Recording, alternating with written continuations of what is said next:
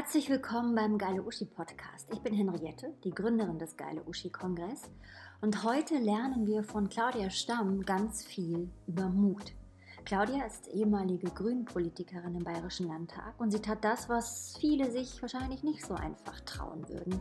Sie schmiss mit Ende 40 ihre Karriere, ihr Prestige und das sichere Einkommen im Landtag. Warum?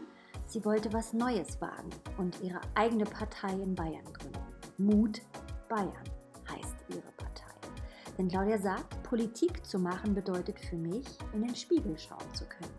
Und mit ihrer Partei steht sie ein für alles, was ihr politisch und menschlich wichtig ist. Für eine menschenwürdige Asylpolitik, soziale Gerechtigkeit, gesellschaftliche Vielfalt, ökologische Nachhaltigkeit und eine lebendige Demokratie. Es geht darum, Mut zu machen. Und mit viel, viel Mut. Muss man Mut haben. Und mit so unendlich viel Mut. Muss man Mut haben. Zukunft, liebe Freundinnen und Freunde, wird nämlich aus Mut gemacht. Wir brauchen neuen Mut. German Mut. Muss man Mut haben. German Mut. Den lebenszugewandten Mut von Demokraten. Zukunft wird aus Mut gemacht. Los geht's. Alle reden von Mut. Hier kommt Mut. Mischen Sie mit. Ja, vielen Dank. Ähm, ich hatte meine Rede überschrieben mit vom Mut oder für was eine Pediküre alles gut sein kann. Also liebe Henriette, Dankeschön. Liebe geile Uschis, jetzt weiß ich aus, was das Pendant ist, aber das muss ich jetzt nicht mehr erwähnen. Also liebe alle. Mit dem Clip, der ist schon ein bisschen älter, aber wir wollten einfach auch noch mal zeigen, wie inflationär Mut verwendet wird, der Begriff. Und ähm, dabei würde ich mal sagen, dass die deutsche Politik in letzter Zeit alles andere als mutig war. Nämlich ganz im Gegenteil. Und ich würde sogar behaupten, dass diese Mutlosigkeit der fruchtbare Boden für den Erfolg der Rechten, der AfD, der Nazis, der Rassisten und eben auch der Antisemiten und der Homophoben war.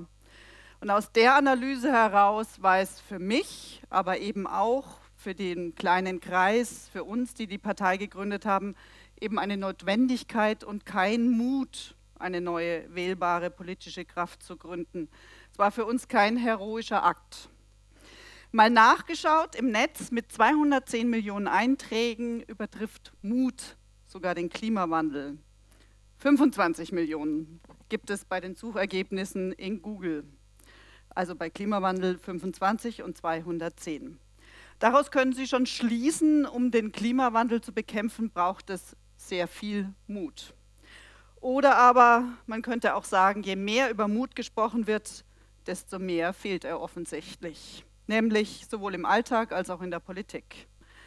Ein paar Beispiele, wonach man Mut meiner Meinung nach braucht. Es braucht Mut, sich in der S-Bahn oder im Bierzelt Gewalttätern entgegenzustellen und eben Partei für Schwächere zu ergreifen. Es braucht Mut, sich für andere zu engagieren und dabei vielleicht auf die eigene politische Karriere oder das eigene Bankkonto eben nicht zu achten.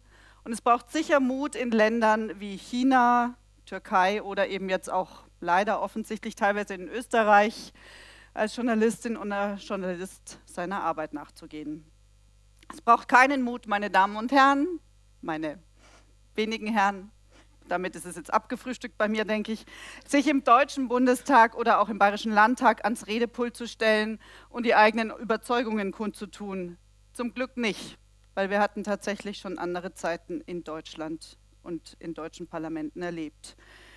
Es braucht keinen Mut in unserem Rechtsstaat in diesem Sinne, um unsere Meinung zu sagen, auch wenn es jetzt wieder eine Diskussion gibt um eine angebliche Nicht-Meinungsfreiheit die uns anderes glauben machen will. Aber es ist leider oder es ist wirklich immer mehr angezeigt, Haltung zu zeigen. Stichworte, Verschärfung der Asylgesetze, die Seenot bzw. die Nicht-Seenotrettung und das eben alles wegen einer, wie ich finde, kleinen, schreienden Minderheit, die sogenannte Alternative, die eben keine Alternativen hat. Und ähm, warum gibt es uns jetzt Mut? Und eines kann ich Ihnen verraten, falls Sie sich demnächst das Herz fassen wollen und eine eigene Partei gründen wollen. Tun Sie es nicht. Erstens gibt es uns schon. Wir haben auch Material mitgebracht. Wir freuen uns auch über Ausgründungen. Und zweitens ist es tatsächlich nicht vergnügungssteuerpflichtig. Aber wir, wir waren ein kleiner Kreis, wir haben uns immer wieder getroffen, haben immer wieder diskutiert und immer wieder festgestellt, dass wir jeweils alle Menschen eigentlich, die wir kennen und mit denen wir gesprochen haben, alle, also selbst Stammwähler der CSU eigentlich, ähm, haben mir immer wieder gegenüber gesagt, dass alle Parteien ihr Profil verloren haben und eigentlich auch ihre Werte aufgegeben haben. Immer wieder hieß es, sie wissen nicht mehr, wen sie wählen sollen. Und deswegen haben wir uns ein Herz gefasst und diese Partei gegründet. Henriette hat sie auch gerade erwähnt. Ich stehe da auf dem Tisch. Ich hatte tatsächlich auch eine Diskussion mit dem Fotografen, dass ich das nicht machen kann, dass es schlechte Manieren sind und er hat aber gesagt, nein, ich soll mich da jetzt hochstellen und er möchte damit die Szene vom Club der toten Dichter nachstellen. Ich weiß nicht, wer den Film kennt. Da steht eben der Lehrer oben und ermutigt seine Studenten und Studierenden, dass sie eben denken und dass sie selbst an Dinge rangehen. Und genau das sollte es ausdrücken. Und ich denke, das ist auch das, warum wir Mut uns als Namen gegeben haben, nämlich ähm, ja, Mut zur Ermutigung der anderen, Mutigung, auch ein Stück weit idealistisch zu sein, eben auch in, gerade in Fragen der Energie und vor allem auch in Fragen des Friedens wichtig. Es ist ganz wichtig, eine Ermutigung sozusagen zu geben, auszusprechen, nicht an die Alternativlosigkeit zu glauben und damit eben auch eine Ermutigung, den politischen, aber sachlichen Streit zu suchen. Das ist Politik. Ich weiß nicht, ich denke mal, die wenigsten sind aus Bayern. Die eine oder andere kennt sie vielleicht trotzdem. Ah! Es gibt noch einen Stamm als Politikerin, das ist meine Mutter. Ähm, das ist quasi mehr oder weniger das Urgestein der konservativen Politik. Auch wenn sie meistens in Bayern unterwegs war, hat sie auch teilweise auf Bundesebene mitgemischt, zuletzt bei den Koalitionsverhandlungen auch. Ähm, und genau mit dieser Mutter mit dieser Mutter konnte ich den politischen Streit suchen und üben. Und zwar heißt es nämlich nichts anderes, als in der Sache super hartnäckig, unerbittlich zu sein, sich zu fetzen, aber im nächsten Moment wieder Kaffee zu trinken oder ein Glas Wein.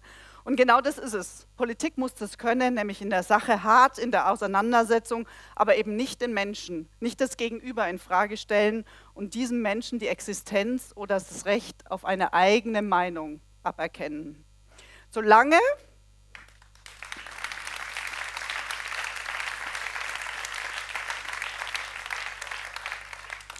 solange das Gegenüber eben auch die Grundwerte anerkennt, und das ist unabdingbar. Also umgekehrt, ich muss nicht mit allen reden und man muss nicht alle ständig in alle Talkshows einladen. Meine sehr verehrten Damen und Herren, es gibt auch in der Politik eine Währung. Und diese Währung heißt Grausamkeit. Das hat die amerikanische Politikwissenschaftlerin und Politologin Judith Schkler in ihren Arbeiten deutlich herausgearbeitet. Und ich schiebe jetzt an dieser Stelle nochmal bewusst ein, es ist eine Frau, die der Politik so klar ins Gewissen spricht. Eine Frau, die in Harvard lehrte und den Vorsitz der amerikanischen Vereinigung für politische Wissenschaftler hatte.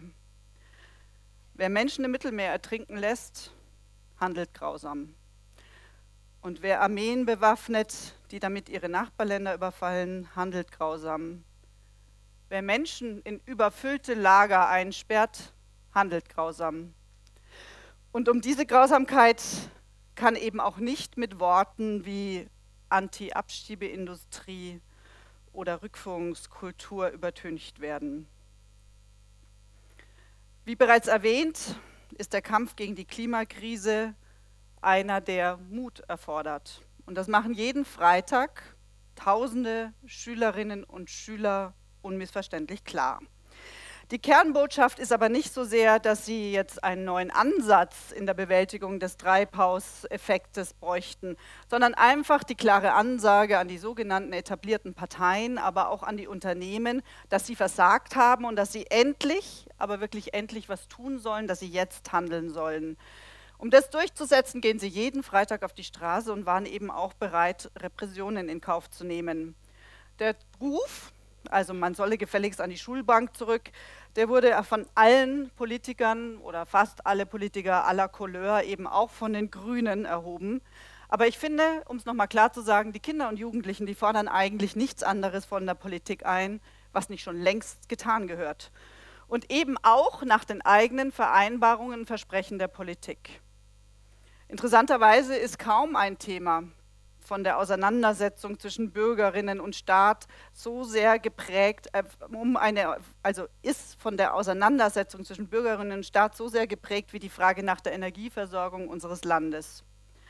Die maßgeblichen Urteile, die gingen genau ums Demonstrationsrecht. Die sind sozusagen in Wackersdorf oder auch in Gorleben an den Bauzäunen gefunden worden. Das Ringen um den richtigen Weg raus aus dem Atom beschäftigt uns auch noch mit, bis heute. Und ähm, die Frage, warum? Warum sind diese Konflikte so emotional? Ich denke, es ist relativ leicht, weil sie sich eben mit der Zukunft beschäftigen. Und weil der Weg nicht klar und nicht vorhersehbar ist, weil viele Möglichkeiten auf dem Tisch liegen, weil Hoffnungen und Ängste eine entscheidende Rolle spielen, oft auch Eitelkeiten und Ideologien. Und mutige Politik ist fortschrittliche Politik, weil sie versucht, auf Herausforderungen Antworten zu finden und weil Antworten aber eben nie alle Beteiligten zufriedenstellen können. Im Gegenteil, heutzutage in unseren komplexen Gesellschaften bedeuten politische Entscheidungen immer auch Nachteile für eine Gruppe, deren Zukunft sich schlagartig natürlich verschlechtert. Jüngstes Beispiel, klar, der Ausstieg aus der Braunkohle bedeutet natürlich für die Kumpel in den Revieren einen Verlust ihrer Arbeitsplätze. Mutige Politik, die übernimmt die Verantwortung für die Konsequenzen ihrer Entscheidungen. Ich glaube, das ist wahrscheinlich der Kern der mutigen Politik. Eben nicht dafür einzutreten, dass zum Beispiel der Tagebau in Garzweiler vor dem Hambacher Forst zum Stehen kommt, sondern diese Entscheidung nochmal vor den Kumpels aktiv zu vertreten, mit ihnen gemeinsam um Perspektiven auch für ihre Zukunft zu ringen. Meinungen, Überzeugungen, Gewissheiten sind leicht zu erzeugen und zu vertreten, aber dann aktiv in einer Auseinandersetzung zu vertreten, ist was ganz anderes. Und hier scheitert eine Politik, die sich ins Hinterzimmer zurückzieht die politische Entscheidungen als alternativlos hinstellt. Und ähm, wie wir alle wissen, lieben wir Deutsche die Expertengremien, die hinter geschlossenen Türen von Sitzungssälen und Besprechungszimmern tagen, um dann am Ende die angeblich beste Lösung zu präsentieren. Aber die sozialen Konflikte lassen sich so nicht einebnen. Und die Abschaffung des politischen Diskurses ist der Kardinalfehler der Herrschenden. Das sagte zum Beispiel Heiner Geißler. Also eine Politik, die nicht ernsthaft abwägt und sich festlegt, ist nicht nur beliebig, sie ist gefährlich. Denn sie ersetzt politisches Handeln durch permanentes, ergebnisloses Verhandeln. Nicht ans Ziel zu kommen, keine Entscheidung zu treffen, weil man die Konsequenzen der Entscheidung dann wieder fürchtet, das ist mutlose Politik und die, die tatsächlich unsere Gesellschaft in zunehmendem Maße frustriert und aufstößt. Es entsteht Unzufriedenheit, aber vor allem ein diffuser Wunsch nach entschiedenem Handeln, nach hartem Durchgreifen, nach kompromissloser Durchsetzung einer politischen Agenda. Das ist dann wiederum das Tor, durch das rechte Populisten schreiten. Dieses Tor hat ihnen eine mutlose Politik geöffnet. Ich denke, wir kommen nicht darum, auch mal kurz über die Migrationspolitik zu reden. Der jüngste Migrationsbericht der Vereinten Nationen hat zwei wesentliche Ergebnisse zutage gefördert. Erstens, noch nie haben so viele Menschen die Grenzen ihres Geburtslandes auf der Suche nach Sicherheit, Frieden, Arbeit und privatem Glück überschritten. Zweitens, seit Jahrzehnten stellen Migrantinnen und Migranten etwa drei Prozent der Weltbevölkerung. Also in absoluten Zahlen sind es mehr Menschen auf der Flucht, aber prozentual eben nicht. Wir leben das eben nicht in einer Periode einer neuen Völkerwanderung. Und lassen wir jetzt nochmal explizit den Anteil weg, der wegen eines Krieges in seinem Heimatland die Flucht ergreift, kümmern wir uns sozusagen nur um die Sozial- und Armutsflüchtlinge, also maßgeblich die Flüchtlinge, die aus den Schwarzafrika-Staaten kommen oder eben aber auch Abertausende, die sich aus Südamerika auf den Weg nach den Norden machen. Und glauben Sie, dass sich dieses Problem irgendwie mit Grenzzäunen oder Soldaten lösen lassen kann, mit Schusswaffen oder Gefängnissen. Also ich bin mir relativ sicher, dass hier kaum jemand das mit Ja beantwortet. Falls es jemand mit Ja beantwortet hat, dann wäre die Antwort unethisch. Weil sie das Schicksal dann eben vorsätzlich von diesen Menschen das Schicksal ausblenden. Und die Antwort ist grausam, weil sie nicht bereit ist, Wünsche Dritter als gleichberechtigt mit unseren eigenen Wünschen zu akzeptieren. Weil sie persönliches Wohlergeben oben anstellt und eben zu Lasten der Verliererinnen und übrigens nicht nur der in Afrika, sondern auch hier bei uns. Der Homo sapiens übrigens, meine sehr verehrten Damen und Herren, ist auch ein Einwanderer aus Schwarzafrika gewesen. Und Migration und Menschen gehören zusammen wie Yin und Yang. Jetzt komme ich noch ganz kurz zu einem aktuellen Thema. Aber ja, am 22. Juli vor drei Jahren erschoss der 18-jährige Schüler David S. in München fünf Jugendliche, die er über eine Facebook-Seite in ein Schnellrestaurant eingeladen hatte. Dann auf der Flucht hat er noch weitere Passanten erschossen und am Schluss sich selbst. Zuerst war in München Riesenpanik und es war von einem terroristischen Anschlag die Rede und dann eben nur noch von einem Amoklauf. Bei dieser Bewertung ist die Staatsregierung geblieben bis gestern. Dreieinhalb Jahre später, obwohl es keine neue Tatsache gibt, hat die Staatsregierung endlich zugegeben, dass es sehr wohl eine rechte, politisch motivierte Tat war. Und es ist eigentlich unsäglich, dass sie so lange dafür gebraucht haben. Alle Fakten lagen auf dem Tisch. Dieser Mensch war bekannt, grüßte gerne mit dem Hitlergruß. Er hat das Attentat mit Absicht an dem Anschlag an dem Jahrestag von Breivik in Norwegen gemacht. Er hasste Menschen mit Migrationshintergrund, den er übrigens selber auch hatte. Und er hat sich im Internet mit anderen Rechtsextremen ausgetauscht. Er hat die Waffe von einem Händler mit rechtsextremem Hintergrund kaufen können und trotzdem wurde die Tat jahrelang nicht als rechtsextrem eingestuft, obwohl viele Experten daran gearbeitet haben, unter anderem auch die beiden Anwälte der Nebenklage, Narin und Neher, mit denen ich immer sehr eng zusammengearbeitet habe. David S. schürte seinen Hass im Austausch mit einem amerikanischen Attentäter über die Spieleplattform Steam. Und ich habe damals im Bayerischen Landtag zum Beispiel eine Anhörung gemacht, sind wir auf dem rechten Auge blind? Unter anderem mit dem BR-Journalisten Ulrich Chaussy, der wiederum die Hintergründe des Oktoberfestattentates recherchiert hat. Und es ist eins klar, die deutsche, aber eben vielleicht auch vor allem die bayerische Politik hat immer wieder rechtsextreme Taten verharmlost. Jetzt, am 9. Oktober 2019, versuchte eben ein 19-jähriger Stefan B., sich gewaltsam den Weg in die Synagoge freizuschießen, um dort den feiernden Menschen ein Massaker anzurichten. Drei Jahre nach dem Anschlag am OEZ, also diesem Einkaufszentrum in München, will die Politik plötzlich die GEMA-Szene als tatverdächtig erkannt haben.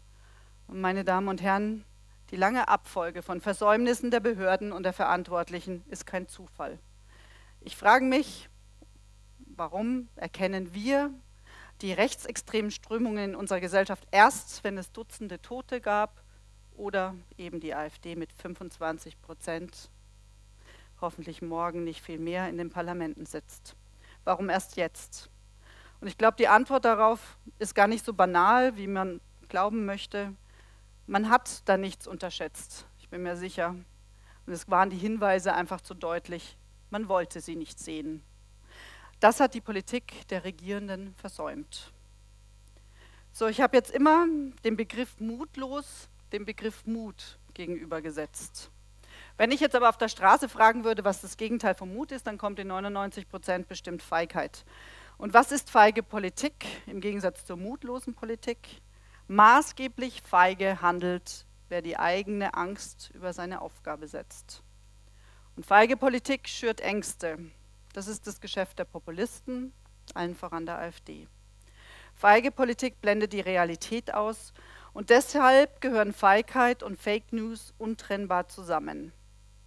Zusammenfassend will ich noch einmal sagen, dass wir mit unserer neuen Partei durchaus der mutlosen Politik etwas entgegensetzen wollten und wollen. Warum eine neue Partei? Weil wir eben der Meinung waren und sind, dass alle anderen Parteien sich von dieser kleinen, schreienden Minderheit, bis vor kurzem wirklich kleine, haben treiben lassen und eben anfingen, ebenfalls ein mutloses Geschäft zu betreiben oder ständig die Mehr von der Alternativlosigkeit zu bedienen. Mut ist die Abwesenheit von Normalität oder eben der Leitspruch der Aufklärung von Immanuel Kant, habe Mut, dich deines eigenen Verstandes zu bedienen. Vielen herzlichen Dank.